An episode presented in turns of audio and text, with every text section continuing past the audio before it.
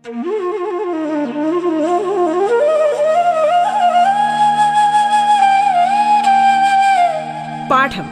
കേട്ടു പഠിക്കാൻ റേഡിയോ കേരളയിലൂടെ.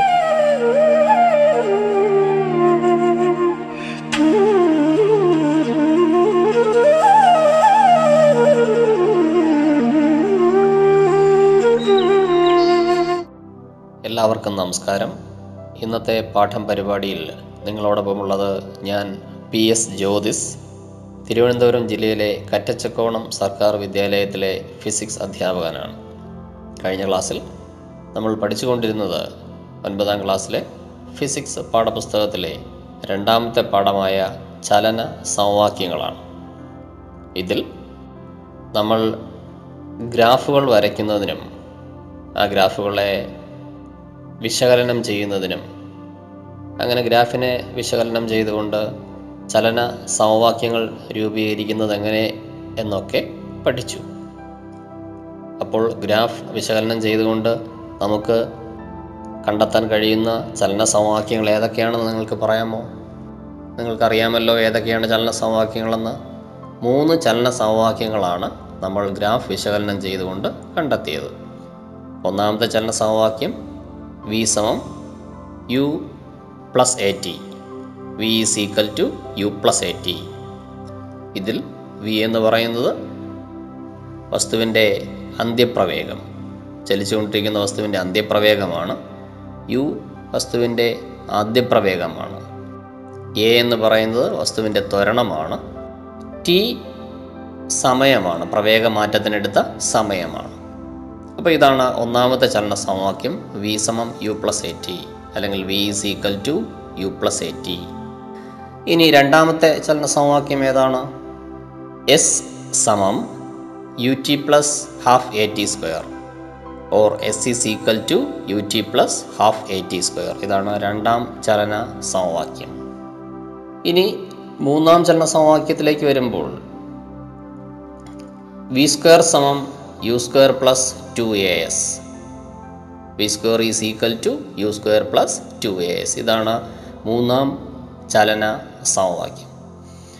ഇതിൽ ഒന്നാം ചലന സമവാക്യം V is equal to U plus A T A നമ്മൾ പറയുന്നത് പ്രവേഗ സമയബന്ധം കാണിക്കുന്ന സമവാക്യം എന്നാണ് velocity time റിലേഷനാണ് V is equal to U plus A T പ്രവേഗ സമയബന്ധം കാണിക്കുന്ന സമവാക്യമാണ് V is equal to U plus A T ഇനി S is equal to U T plus half A T square എന്ന് പറയുന്നത് സ്ഥാന സമയബന്ധം കാണിക്കുന്ന സമവാക്യമാണ്.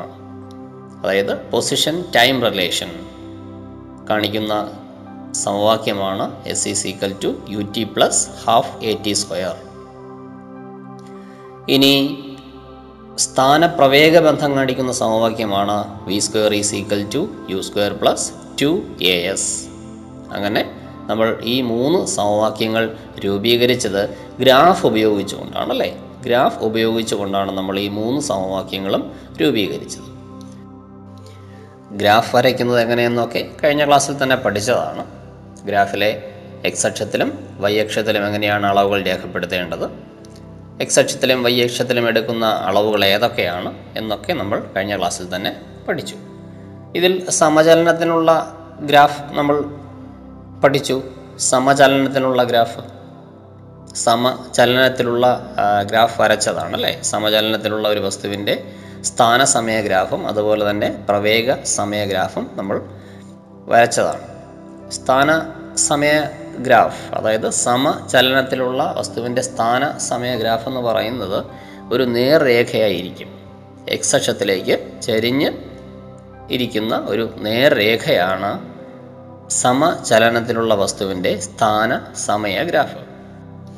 ഈ ഗ്രാഫ് ഉപയോഗിച്ചുകൊണ്ട് ഒരു പ്രത്യേക സമയത്ത് വസ്തു സഞ്ചരിച്ച ദൂരവും അതുപോലെ തന്നെ ഒരു പ്രത്യേക സ്ഥാനം കൈവരിക്കുന്നതിന് അല്ലെങ്കിൽ ഒരു പ്രത്യേക സ്ഥാനത്ത് എത്തിച്ചേരുന്നതിന് വസ്തു എടുത്ത സമയവുമൊക്കെ വളരെ എളുപ്പത്തിൽ തന്നെ നമുക്ക് കണ്ടെത്താനായിട്ട് കഴിയും. ഇനി സമചലനത്തിലുള്ള വസ്തുവിന്റെ പ്രവേഗ സമയ ഗ്രാഫാണെങ്കിലോ അതെങ്ങനെയായിരിക്കും? സമചലനത്തിലുള്ള വസ്തുവിന്റെ പ്രവേഗ സമയ ഗ്രാഫ് എക്സ് അക്ഷത്തിന് സമാന്തരമായിട്ടുള്ള ഒരു നേർരേഖയായിരിക്കും. ഒരു പ്രവേഗ സമയ ഗ്രാഫിൽ നിശ്ചിത സമയ ഇടവേളകൾക്കിടയിൽ വസ്തുവിനുണ്ടാകുന്ന സ്ഥാനാന്തരം ഗ്രാഫിന് ചുവടെയുള്ള ഭാഗത്തിന്റെ പരപ്പളവിന് തുല്യമായിരിക്കും. സമ ത്വരണത്തോടെ സഞ്ചരിക്കുന്ന ഒരു വസ്തുവിന്റെ പ്രവേഗ സമയ ഗ്രാഫും ഒരു നേർരേഖയായിരിക്കും. അതായത് എക്സ് അക്ഷത്തിലേക്ക് ചരിഞ്ഞിരിക്കുന്ന ഒരു നേർരേഖയാണ് സമതോരണത്തോടെ സഞ്ചരിക്കുന്ന ഒരു വസ്തുവിന്റെ പ്രവേഗ സമയ ഗ്രാഫ്. ഈ ഗ്രാഫിൽ നിന്ന് നമുക്ക് ചലന സമവാക്യങ്ങൾ രൂപീകരിക്കാനായി കഴിയും. ഈ ചലന സമവാക്യങ്ങൾ ഉപയോഗിച്ചുകൊണ്ട് നമുക്ക് ചില ഗണിത പ്രശ്നങ്ങൾ നിർദ്ധാരണം ചെയ്യാൻ ശ്രമിക്കാം. നിശ്ചലാവസ്ഥയിൽ നിന്ന് ഒരു കാർ സമതരണത്തോടെ സഞ്ചരിക്കുന്നു. ചലനം ആരംഭിച്ച് അഞ്ച് സെക്കൻഡ് കൊണ്ട് നൂറ് മീറ്റർ ദൂരം എത്തിയെങ്കിൽ കാറിന്റെ ത്വരണം കണക്കാക്കുക. അപ്പോൾ ഇവിടെ കാറ് നിശ്ചലാവസ്ഥയിൽ നിന്നാണ് ചലനം ആരംഭിച്ചത്. നമുക്കറിയാം നിശ്ചലാവസ്ഥയിൽ നിന്ന് ചലനം ആരംഭിക്കുന്ന ഒരു കാറിന്റെ ആദ്യ പ്രവേഗം എപ്പോഴും പൂജ്യമായിരിക്കും. അതായത് യു സമം പൂജ്യമാണ്. അപ്പോൾ ഇവിടെ നമുക്ക് ഈ ഗണിത പ്രശ്നം നിർദ്ധാരണം ചെയ്യുന്നതിന് വേണ്ടി നമുക്ക് ഇതിന്റെ ആദ്യ പ്രവേഗം യു പൂജ്യമായി എഴുതാം. അങ്ങനെ നിശ്ചലാവസ്ഥയിൽ നിന്ന് ചലനം ആരംഭിക്കുന്ന ഈ കാർ അഞ്ച് സെക്കൻഡ് കൊണ്ട് നൂറ് മീറ്റർ ദൂരം സഞ്ചരിക്കുന്നു. അപ്പോൾ ഇവിടെ സമയം അഞ്ച് സെക്കൻഡാണ് T is equal to five seconds അതുപോലെ സഞ്ചരിച്ച ദൂരം S is equal to hundred metre നമുക്കിവിടെ കണ്ടെത്തേണ്ടത് കാറിന്റെ ത്വരണമാണ്. അപ്പോൾ ത്വരണം കണക്കാക്കുന്നതിന് നമുക്ക് ഏത് ചലന സമവാക്യം ഉപയോഗിക്കാം? നമുക്ക് സ്ഥാന സമയബന്ധമായ S is equal to U T plus half A T square എന്ന് പറയുന്ന ചലന സമവാക്യം ഉപയോഗിക്കാം. അങ്ങനെ നമുക്കിവിടെ ലഭിച്ചിട്ടുള്ള വിലകളായ U is equal to zero T is equal to five second S is equal to hundred metre എന്നീ വിലകൾ S is equal to U T plus half A T square എന്ന് പറയുന്ന സ്ഥാന സമയ ബന്ധം കാണിക്കുന്ന ചലന സമവാക്യത്തിലേക്ക് നൽകാം. അപ്പോൾ നമുക്ക് എന്തൊക്കെയാണ് കിട്ടുന്നത്? അപ്പോൾ S is equal to hundred ആണ്. അപ്പോൾ hundred is equal to U T അതായത് യു സീറോയാണ് യു പൂജ്യമാണ്. ആദ്യ പ്രവേഗം പൂജ്യമാണ്.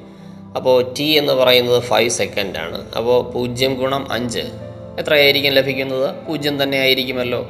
അപ്പോൾ അത് പൂജ്യമാണ്. പൂജ്യം പ്ലസ് ഹാഫ് ഇന്റു എ ത്വരണമാണ്. അതാണ് നമുക്ക് കണ്ടെത്തേണ്ടത്. Into T square T square എന്ന് പറയുന്നത് ഫൈവിന്റെ സ്ക്വയർ ആണ്. T is equal to five ആണ്. അപ്പോൾ അവിടെ നമ്മൾ ഫൈവിന്റെ സ്ക്വയർ ആണ് എഴുതേണ്ടത്. ഫൈവിന്റെ സ്ക്വയർ എന്ന് പറയുന്നത് ട്വന്റി ഫൈവ് ആണ്. അപ്പോൾ നമുക്ക് കിട്ടും hundred is equal to half into A into twenty five അങ്ങനെയാണ് കിട്ടുന്നത്. അപ്പോൾ അതിനെ നിർദ്ധാരണം ചെയ്യുമ്പോൾ നമുക്ക് two hundred is equal to ഇരുന്നൂറ് സമം ഇരുപത്തി അഞ്ച് എ അങ്ങനെ കിട്ടും. അതിൽ നിന്ന് നമുക്ക് എ കണ്ടെത്താം. A is equal to two hundred divided by twenty five ആണ്. ഇരുന്നൂറ് ഡിവൈഡഡ് ബൈ ഇരുപത്തി അഞ്ച് ഇരുന്നൂറ് ഡിവൈഡഡ് ബൈ ഇരുപത്തി അഞ്ച് എന്ന് പറയുന്നത് എട്ട് മീറ്റർ പെർ സെക്കൻഡ് സ്ക്വയർ ആണ്. ശ്രദ്ധിക്കുക. ത്വരണത്തിന്റെ unit metre per second square ആണ്. അപ്പോൾ നമുക്ക് എന്ത് അളവ് നമ്മൾ കണ്ടെത്തിയാലും അതിന്റെ യൂണിറ്റ് നമ്മൾ എഴുതേണ്ടതുണ്ട്. അപ്പോൾ ഇവിടെ നമ്മൾ ത്വരണമാണ് കണ്ടെത്തിയിരിക്കുന്നത്. ത്വരണത്തിന്റെ യൂണിറ്റ് എന്ന് പറയുന്നത് മീറ്റർ പെർ സെക്കൻഡ് സ്ക്വയർ ആണ്. അതുകൊണ്ട് തന്നെ നമുക്കിവിടെ കിട്ടുന്ന ഉത്തരം A is equal to eight metre per second square ആയിരിക്കും. അല്ലെങ്കിൽ എ സമം എട്ട് മീറ്റർ പെർ സെക്കൻഡ് സ്ക്വയർ ആണ് നമുക്ക് ഉത്തരമായി ലഭിക്കുന്നത്. ഇനി നമുക്ക് അടുത്ത മറ്റൊരു ചോദ്യം പരിശോധിക്കാം. നിശ്ചലാവസ്ഥയിൽ നിന്ന് ചലനം ആരംഭിക്കുന്ന ഒരു വസ്തു അഞ്ച് മീറ്റർ പെർ സെക്കൻഡ് സ്ക്വയർ ത്വരണത്തോടെ സഞ്ചരിക്കുന്നു. എങ്കിൽ മൂന്ന് സെക്കൻഡ് കഴിയുമ്പോഴുള്ള വസ്തുവിന്റെ പ്രവേഗം എത്രയായിരിക്കും? അപ്പോൾ ഇവിടെയും വസ്തു നിശ്ചലാവസ്ഥയിൽ നിന്നാണ് ചലനം ആരംഭിക്കുന്നത്. അതുകൊണ്ട് തന്നെ നമ്മൾ ഇതിന്റെ ആദ്യ പ്രവേഗം യു സമം സീറോ എന്നാണ് എടുക്കേണ്ടത്. ത്വരണം ഇവിടെ തന്നിട്ടുണ്ട്. വസ്തുവിന്റെ ത്വരണം എന്ന് പറയുന്നത് എ എ സമം five metre per second square ആണ്. അങ്ങനെയെങ്കിൽ നമുക്ക് കണ്ടെത്തേണ്ടത് മൂന്ന് സെക്കൻഡ് കഴിയുമ്പോൾ ഇതിന്റെ ചലനം ആരംഭിച്ച നിശ്ചലാവസ്ഥയിൽ നിന്ന് ചലനം ആരംഭിച്ച മൂന്ന് സെക്കൻഡ് കഴിയുമ്പോഴുള്ള വസ്തുവിന്റെ പ്രവേഗമാണ് നമുക്ക് കണ്ടെത്തേണ്ടത്. അപ്പോൾ ഇവിടെ നമുക്ക് ലഭ്യമായിട്ടുള്ള വിലകളെന്ന് പറയുന്നത് യു സമം സീറോ എ സമം five metre per second square അതുപോലെ തന്നെ ടി സമം ത്രീ സെക്കൻഡ്സ് ഇത്രയുമാണ് നമുക്ക് ലഭ്യമായിട്ടുള്ള വിലകൾ. ഇതിൽ നിന്ന് നമുക്ക് കണ്ടെത്തേണ്ടത് ഈ വസ്തുവിന്റെ അന്ത്യപ്രവേഗമാണ് കണ്ടെത്തേണ്ടത്. അപ്പോൾ അന്ത്യപ്രവേഗം കണ്ടെത്തുന്നതിന് വേണ്ടിയിട്ട് നമ്മൾ വെലോസിറ്റി ടൈം റിലേഷൻ അല്ലെങ്കിൽ പ്രവേഗ സമയബന്ധം കാണിക്കുന്ന സമവാക്യമായ V is equal to U plus A T എന്ന് പറയുന്ന സമവാക്യം ഉപയോഗിക്കുന്നു. ദെൻ നമുക്ക് V is equal to zero plus അതായത് ഇവിടെ യു ആദ്യ പ്രവേഗം സീറോയാണ്. അതുകൊണ്ട് തന്നെ V is equal to zero plus five into three A T എന്ന് പറയുന്നത് ഫൈവ് ഇന്റു ത്രീ ആണ്. എ എന്ന് പറയുന്നത് ത്വരണമാണ്. ത്വരണം ഇവിടെ five metre per second square എന്നാണ് തന്നിരിക്കുന്നത്. അതുപോലെ തന്നെ T is equal to three second എന്നാണ് തന്നിരിക്കുന്നത്. അപ്പോൾ അതുകൊണ്ട് തന്നെ V is equal to zero plus five into three is equal to fifteen metre per second പ്രവേഗത്തിന്റെ unit എന്ന് പറയുന്നത് മീറ്റർ പെർ സെക്കൻഡാണ് അപ്പോൾ വി ഈസ് ഈക്വൽ ടു നമുക്കിവിടെ കിട്ടുന്ന ഉത്തരം V is equal to fifteen metre per second ആയിരിക്കും.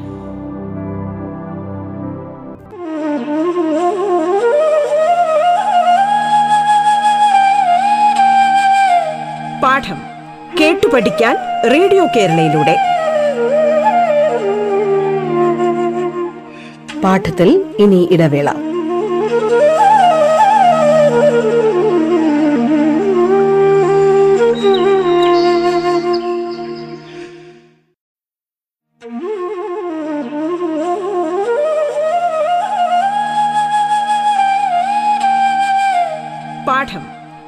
പഠിക്കാൻ radio കേരളയിലൂടെ.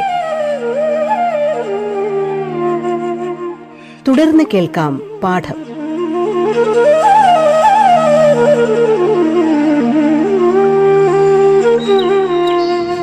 നമ്മൾ പഠിച്ചുകൊണ്ടിരുന്നത് ഒൻപതാം ക്ലാസ്സിലെ ഫിസിക്സ് പാഠപുസ്തകത്തിലെ രണ്ടാമത്തെ പാഠമായ ചലന സമവാക്യങ്ങളാണ്. അപ്പോൾ ഇവിടെ നിങ്ങൾ ചലന സമവാക്യങ്ങളും അതുപോലെ തന്നെ ചലന സമവാക്യങ്ങൾ ഉപയോഗിച്ച് എങ്ങനെയാണ് ഗണിത പ്രശ്നങ്ങൾ നിർദ്ധാരണം ചെയ്യുന്നത് എന്നൊക്കെ മനസ്സിലാക്കിയല്ലോ. അങ്ങനെയെങ്കിൽ നമുക്കിനി നിങ്ങളുടെ പാഠപുസ്തകത്തിലെ പേജ് നമ്പർ നാൽപ്പത്തി ഒന്നിലെ വിലയിരുത്താം എന്ന ഭാഗത്തെ ചോദ്യങ്ങൾ പരിശോധിക്കാം. അതിലൊന്നാമത്തെ ചോദ്യം സ്ഥാന സമയ ഗ്രാഫ് വരയ്ക്കുന്നതിനാണ്. സ്ഥാന സമയ ഗ്രാഫ് വരയ്ക്കാനാണ് പറഞ്ഞിരിക്കുന്നത്. അതിനുവേണ്ടി നിങ്ങൾക്കിവിടെ സമയവും അതുപോലെ തന്നെ സ്ഥാനവും തന്നിട്ടുണ്ട്. കോളം വരച്ച് തന്നെ തന്നിട്ടുണ്ട്. സ്ഥാനവും അതുപോലെ തന്നെ സമയവും തന്നിട്ടുണ്ട്. ഇത് ഉപയോഗിച്ചുകൊണ്ടാണ് നിങ്ങൾ സ്ഥാന സമയ ഗ്രാഫ് വരയ്ക്കേണ്ടത്. അപ്പോൾ നമുക്കറിയാം. നമ്മളെപ്പോഴും ഗ്രാഫ് വരച്ചപ്പോഴൊക്കെ തന്നെ ഗ്രാഫ് വരച്ചപ്പോഴൊക്കെ തന്നെ നമ്മൾ സമയം എക്സ് അക്ഷത്തിലും അതുപോലെ തന്നെ സ്ഥാനം വൈ അക്ഷത്തിലുമാണ് എടുത്തത് അല്ലേ?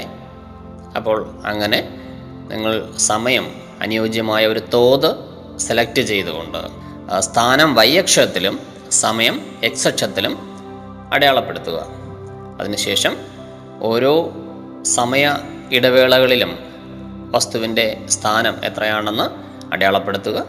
ഈ പോയിന്റുകളെ നമുക്കിപ്പോൾ ലഭിച്ച പോയിന്റുകളെ ചേർത്ത് വരയ്ക്കുമ്പോൾ നിങ്ങൾക്ക് വസ്തുവിന്റെ സ്ഥാന സമയ ഗ്രാഫ് ലഭിക്കും. അതുപോലെ തന്നെ അടുത്തത് രണ്ടാമത്തെ ചോദ്യത്തിൽ പറഞ്ഞിരിക്കുന്നത് വേഗ സമയ ഗ്രാഫ് വരയ്ക്കാനാണ്. നമ്മൾ കഴിഞ്ഞ ക്ലാസ്സിൽ തന്നെ വേഗ സമയ ഗ്രാഫിനെ കുറിച്ച് പറഞ്ഞിരുന്നു. വേഗ സമയ ഗ്രാഫ് വരയ്ക്കുമ്പോൾ വേഗം നമ്മൾ വൈ അക്ഷത്തിലും സമയം എക്സ് അക്ഷത്തിലും എടുക്കണം. ഇവിടെ സമയം സെക്കൻഡിലും അതുപോലെ തന്നെ വേഗം മീറ്റർ പെർ സെക്കൻഡിലുമാണ് തന്നിരിക്കുന്നത്. അപ്പോൾ സമയം എക്സ് അക്ഷത്തിൽ രേഖപ്പെടുത്തുക വേഗം വൈ അക്ഷത്തിൽ രേഖപ്പെടുത്തുക. എന്നിട്ട് ഓരോ സമയ ഇടവേളകളിലും ഉള്ള വസ്തുവിന്റെ വേഗം എത്രയെന്ന് ഗ്രാഫിൽ അടയാളപ്പെടുത്തുക. ഇപ്പോൾ ലഭിക്കുന്ന പോയിന്റുകളെ ചേർത്ത് വരയ്ക്കുമ്പോൾ നമുക്ക് വേഗ സമയ ഗ്രാഫ് ലഭിക്കും. അടുത്ത മൂന്നാമത്തെ ചോദ്യത്തിൽ ഗ്രാഫ് പരിശോധിച്ച് ചോദ്യങ്ങൾക്ക് ഉത്തരം കണ്ടെത്താനാണ് പറഞ്ഞിരിക്കുന്നത്. ഇതിൽ നിങ്ങൾക്ക് അവിടെ നിങ്ങളുടെ പാഠപുസ്തകത്തിൽ നോക്കുന്ന അവസരത്തിൽ തന്നെ ഒരു ഗ്രാഫ് കാണാനായിട്ട് പറ്റും. അത് പ്രവേഗ സമയ ഗ്രാഫാണ് അല്ലേ? പ്രവേഗ സമയ ഗ്രാഫാണ് നിങ്ങൾക്ക് കാണാനായിട്ട് കഴിയുന്നത്. കാരണം ഇവിടെ വൈ അക്ഷത്തിൽ പ്രവേഗവും അതുപോലെ എക്സ് അക്ഷത്തിൽ സമയവുമാണ് എടുത്തിരിക്കുന്നത്. അതുകൊണ്ട് തന്നെ ഇതൊരു പ്രവേഗ സമയ ഗ്രാഫാണ്. അതിലാദ്യം ചോദിച്ചിരിക്കുന്നത് വസ്തുവിന്റെ ചലനം സമചലനമാണോ അസമചലനമാണോ എന്നുള്ളതാണ് ചോദ്യം. അപ്പോൾ നമുക്കറിയാം സമചലനത്തിലുള്ള ഒരു വസ്തുവിന്റെ പ്രവേഗ സമയ ഗ്രാഫ് വരച്ചാൽ ആ ഗ്രാഫ് എന്ന് പറയുന്നത് എക്സ് അക്ഷത്തിന് സമാന്തരമായിട്ടുള്ള ഒരു നേർരേഖയായിരിക്കും. പക്ഷേ ഇവിടെ നമുക്ക് എക്സ് അക്ഷത്തിന് സമാന്തരമായിട്ടുള്ള നേർരേഖയല്ല ലഭിച്ചിരിക്കുന്നത്. അതുകൊണ്ട് തന്നെ നമുക്ക് തീർച്ചയായും പറയാൻ കഴിയും ഇത് സമചലനത്തിലുള്ള ഒരു വസ്തുവിന്റെ പ്രവേഗ സമയ ഗ്രാഫ് അല്ല ഇത് അസമചലനത്തിലുള്ള ഒരു വസ്തുവിന്റെ പ്രവേഗ സമയ ഗ്രാഫാണ്. അടുത്ത ചോദ്യത്തിൽ ചോദിച്ചിരിക്കുന്നത് വസ്തുവിന് ഓ മുതൽ എ വരെ സമത്വരണമാണോ എന്നാണ്. നമുക്കറിയാം സമത്വരണത്തിലുള്ള ഒരു വസ്തുവിന്റെ പ്രവേഗ സമയ ഗ്രാഫ് വരയ്ക്കുകയാണെങ്കിൽ നമുക്ക് കിട്ടുന്നത് എക്സ് അക്ഷത്തിലേക്ക് ചരിഞ്ഞിരിക്കുന്ന എക്സ് അക്ഷത്തിലേക്ക് ചരിഞ്ഞ ഒരു നേർരേഖയായിരിക്കും കിട്ടുന്നത്. ഇവിടെയും നമുക്ക് കിട്ടിയിരിക്കുന്നത് ഓ മുതൽ എ വരെ കിട്ടിയിരിക്കുന്നത് എക്സ് അക്ഷത്തിന് അല്ലെങ്കിൽ എക്സ് അക്ഷത്തിലേക്ക് ചരിഞ്ഞ ഒരു നേർരേഖയാണ്. അതുകൊണ്ട് തന്നെ നമുക്ക് തീർച്ചയായും പറയാനായിട്ട് കഴിയും ഇത് സമത്വരണത്തിനുള്ള ഓ മുതൽ എ വരെ സൂചിപ്പിക്കുന്നത് ഈ ഗ്രാഫിലെ ഓ മുതൽ എ വരെ സൂചിപ്പിക്കുന്നത് സമത്വരണത്തിലുള്ള ഒരു വസ്തുവിന്റെ ഗ്രാഫാണ്. അപ്പോൾ എ ഓ മുതൽ എ വരെ തീർച്ചയായും സമത്വരണമാണ് സൂചിപ്പിക്കുന്നത്. അങ്ങനെയെങ്കിൽ വീണ്ടും അടുത്ത് ചോദിക്കുന്നു എ മുതൽ ബി വരെ എങ്ങനെയാണെന്നാണ്. എ മുതൽ ബി വരെ നമുക്ക് നോക്കുമ്പോൾ തന്നെ അറിയാം പ്രവേഗം കുറഞ്ഞു വരുന്നതായിട്ടാണ് കാണുന്നത്. അല്ലേ? നാലാമത്തെ സെക്കൻഡിൽ രണ്ട് മീറ്റർ പെർ സെക്കൻഡാണ് പ്രവേഗമെങ്കിൽ ആറിലേക്ക് എത്തുമ്പോൾ അത് വീണ്ടും പൂജ്യം മീറ്റർ പെർ സെക്കൻഡിലേക്ക് മാറുന്നതായിട്ടാണ് നമുക്ക് ഗ്രാഫിൽ നിന്ന് മനസ്സിലാക്കാനായിട്ട് കഴിയുന്നത്. അതുകൊണ്ട് തന്നെ ഇവിടെ വസ്തുവിന്റെ പ്രവേഗം വസ്തുവിന്റെ പ്രവേഗം കുറഞ്ഞു വരികയാണ് ചെയ്യുന്നത്. അപ്പോൾ വസ്തുവിന്റെ പ്രവേഗം കുറഞ്ഞു വരികയാണെങ്കിൽ നമ്മളതിനെ പറയുന്നത് മന്ദീകരണമാണെന്നാണ് പറയുന്നത്. അപ്പോൾ ഇവിടെ എ മുതൽ ബി വരെ വസ്തുവിന് സംഭവിക്കുന്നത് മന്ദീകരണമാണ്. അപ്പോൾ ഒ മുതൽ എ വരെ ഇത് സമത്വരണത്തിലാണ് സഞ്ചരിക്കുന്നതെങ്കിൽ അതായത് പ്രവേഗം കൂടിക്കൂടി വരികയാണ്. പ്രവേഗം കൂടിക്കൂടി വരികയാണ്. അപ്പോൾ ഇതിന് സമത്വരണമാണ് ഉണ്ടാകുന്നതെങ്കിൽ എ മുതൽ ബി വരെ മന്ദീകരണമാണ് സംഭവിക്കുന്നത്. ഇനി അടുത്ത മറ്റൊരു ഗ്രാഫ് ആണ് തന്നിരിക്കുന്നത്. നാലാമത്തെ ചോദ്യം എന്ന് പറയുന്നതും ഒരു ഗ്രാഫാണ്. ഗ്രാഫ് പരിശോധിച്ചുകൊണ്ട് ഇതിന്റെ ഗ്രാഫിന്റെ ഓരോ പോർഷനും സൂചിപ്പിക്കുന്ന ചലനത്തിന്റെ സ്വഭാവം എന്താണെന്ന് പറയാനാണ്. അപ്പോൾ ഇതിൽ എ മുതൽ ബി വരെ എ മുതൽ ബി വരെ തീർച്ചയായും പ്രവേഗം കൂടി വരികയാണ്. നിങ്ങൾ ആ കോളം പൂരിപ്പിക്കേണ്ടതാണ്. എ മുതൽ ബി വരെ പ്രവേഗം കൂടുന്നു. ഇനി ബി മുതൽ സി വരെയോ? നോക്കൂ ബി മുതൽ സി വരെ സൂചിപ്പിക്കുന്ന ഗ്രാഫ് എക്സ് അക്ഷത്തിന് സമാന്തരമാണ്. അപ്പോൾ ഒരു എക്സ് അക്ഷത്തിന് സമാന്തരമായിട്ടുള്ള ഒരു പ്രവേഗ സമയ ഗ്രാഫ് കിട്ടണമെങ്കിൽ അത് അല്ലെങ്കിൽ ആ സമയത്ത് വസ്തു ഏതുതരം ചലനത്തിലായിരിക്കും? സമചലനത്തിലായിരിക്കും. വസ്തു ഇവിടെ സമചലനത്തിലാണ് സഞ്ചരിക്കുന്നത്. ഇനി സി മുതൽ ഡി വരെ പ്രവേഗം കുറഞ്ഞു വരികയാണ്. ഗ്രാഫ് പരിശോധിച്ചാൽ തന്നെ മനസ്സിലാവും സി മുതൽ ഡി വരെ പ്രവേഗം കുറഞ്ഞു വരുന്നതായിട്ടാണ് നമുക്ക് കാണാനായിട്ട് കഴിയുന്നത്. കാരണം സി എന്ന് പറയുന്ന ഭാഗത്ത് മൂന്ന് മീറ്റർ പെർ സെക്കൻഡ് പ്രവേഗമുണ്ടെങ്കിൽ ഡിയിലേക്ക് എത്തുമ്പോൾ അത് പൂജ്യമാവുന്നതായിട്ടാണ് നമുക്ക് കാണാനായിട്ട് കഴിയുന്നത്. ഇനി അടുത്ത് ഏഴാമത്തെ ചോദ്യം ശ്രദ്ധിക്കൂ. ഏഴാമത്തെ ചോദ്യത്തിൽ നാല് ഗ്രാഫുകളാണ് തന്നിരിക്കുന്നത്. ഗ്രാഫ് ഒന്ന് ഗ്രാഫ് രണ്ട് ഗ്രാഫ് മൂന്ന് ഗ്രാഫ് നാല്. അങ്ങനെ നാല് ഗ്രാഫുകൾ തന്നിട്ടുണ്ട്. ഈ ഗ്രാഫുകൾ നമ്മൾ പലതും മുൻപ് പരിചയപ്പെട്ടിട്ടുള്ളതാണ്. അപ്പോൾ ഇതിലെ ചോദ്യം ഒന്നാമത്തെ ചോദ്യം എന്ന് പറയുന്നത് സമപ്രവേഗത്തെ സൂചിപ്പിക്കുന്ന ഗ്രാഫ് ഏതാണെന്നാണ്. സമപ്രവേഗം. അപ്പോൾ നമുക്കറിയാം സമപ്രവേഗം വരുന്നത് എപ്പോഴും ഒരു വസ്തുവിന് സമപ്രവേഗം ലഭിക്കുന്നത് അത് സമചലനത്തിലായിരിക്കുമ്പോഴാണ്. സമചലനത്തിലുള്ള വസ്തുവിന്റെ ആ, പ്രവേഗ സമയ ഗ്രാഫ് നമ്മൾ വരച്ചിട്ടുണ്ട്. സമചലനത്തിലുള്ള വസ്തുവിന്റെ പ്രവേഗ സമയ ഗ്രാഫ് എന്ന് പറയുന്നത് എക്സക്ഷത്തിന് സമാന്തരമായിട്ടുള്ള നേർരേഖയായിരിക്കും. അപ്പോൾ ഇവിടെ രണ്ടാമത്തെ ഗ്രാഫിലാണ് നമുക്ക് അങ്ങനെ ഒരു ഗ്രാഫ് ലഭിച്ചിരിക്കുന്നത്. അപ്പോൾ തീർച്ചയായും നമുക്ക് പറയാം. സമപ്രവേഗത്തെ സൂചിപ്പിക്കുന്ന ഗ്രാഫ് എന്ന് പറയുന്നത് ഗ്രാഫ് രണ്ടാണ്. രണ്ടാമത്തെ ഗ്രാഫായിരിക്കും സമ പ്രവേഗത്തെ സൂചിപ്പിക്കുന്നത്. ഇനി അടുത്ത ചോദ്യം. അസമ ത്വരണത്തെ സൂചിപ്പിക്കുന്ന ഗ്രാഫ് ഏതാണെന്ന്. അസമ ത്വരണത്തെ സൂചിപ്പിക്കുന്നത് സമത്വരണമാണെങ്കിൽ എക്സ് അക്ഷത്തിലേക്ക് ചരിഞ്ഞിരിക്കുന്ന നേർരേഖയായിരിക്കും. അപ്പോൾ ഇവിടെ അസമ ത്വരണത്തെ സൂചിപ്പിക്കുന്നത് ഗ്രാഫ് നാലാണ്. കാരണം ക്രമരഹിതമായിട്ടുള്ള ഒരു ഗ്രാഫാണ് നമുക്കവിടെ ലഭിച്ചിരിക്കുന്നത്. ഇനി നിർബാധം പതിക്കുന്ന കല്ലിന്റെ ചലനത്തെ സൂചിപ്പിക്കുന്ന ഗ്രാഫ്. നിർബാധം ചലിക്കുന്ന കല്ലിന്റെ ചലനം. അതായത് നിർബാധം പതിക്കുക എന്ന് പറഞ്ഞാൽ അറിയാമല്ലോ. മുകളിൽ നിന്ന് താഴോട്ട് വരികയാണ് ഒരു കല്ല്. അല്ലെങ്കിൽ ഒരു തെങ്ങിൽ നിന്ന് തേങ്ങ താഴോട്ട് വരുന്നു. അപ്പോൾ ഇതൊക്കെ നിർബാധം ചലിക്കുന്ന വസ്തുക്കളാണ്. അപ്പോൾ നിർബാധം ചലിക്കുന്ന വസ്തുവിനെ സംബന്ധിച്ച് അതിന്റെ പ്രവേഗം കുറഞ്ഞു കുറഞ്ഞു വരികയാണ് ചെയ്യുന്നത്. അപ്പോൾ ഇവിടെ അങ്ങനെ പ്രവേഗം കുറഞ്ഞു വരുന്ന രീതിയിൽ കാണിച്ചിരിക്കുന്ന ഗ്രാഫ് എന്ന് പറയുന്നത് ഗ്രാഫ് ഒന്നാണ്. ഒന്നാമത്തെ ഗ്രാഫാണ്. അപ്പോൾ നമ്മൾ ഇവിടെ ഒൻപതാം ക്ലാസ്സിലെ രണ്ടാമത്തെ പാഠമായ ചലന സമവാക്യങ്ങളിൽ നമ്മൾ ചലന സമവാക്യങ്ങൾ രൂപീകരിക്കുന്നതിനെ പഠിച്ചു. അതുപോലെ തന്നെ ഗ്രാഫുകളും വിവിധ തരത്തിലുള്ള ഗ്രാഫുകളും പരിചയപ്പെട്ട് കഴിഞ്ഞു. അപ്പോൾ തീർച്ചയായും നിങ്ങൾ ഈ ഗ്രാഫുകളൊക്കെ തന്നെ വരച്ച് പഠിക്കണം. അതുപോലെ തന്നെ ചലന സമവാക്യങ്ങൾ ഉപയോഗിച്ചുള്ള ഗണിത പ്രശ്നങ്ങൾ നിർദ്ധാരണം ചെയ്യാനായിട്ട് പഠിക്കണം. എന്തെങ്കിലും സംശയമുണ്ടെങ്കിൽ നിങ്ങൾക്ക് നിങ്ങളുടെ ക്ലാസ് അധ്യാപകരോട് ചോദിക്കാവുന്നതാണ്. വീണ്ടും കാണാമെന്ന പ്രതീക്ഷയോടെ വിടവാങ്ങുന്നു നന്ദി.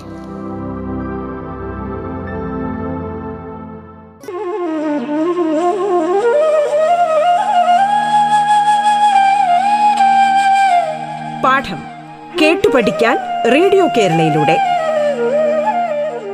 പാഠത്തിന്റെ ഇന്നത്തെ അധ്യായം പൂർണമാകുന്നു. ഇനി അടുത്ത ദിവസം കേൾക്കാം. നമസ്കാരം.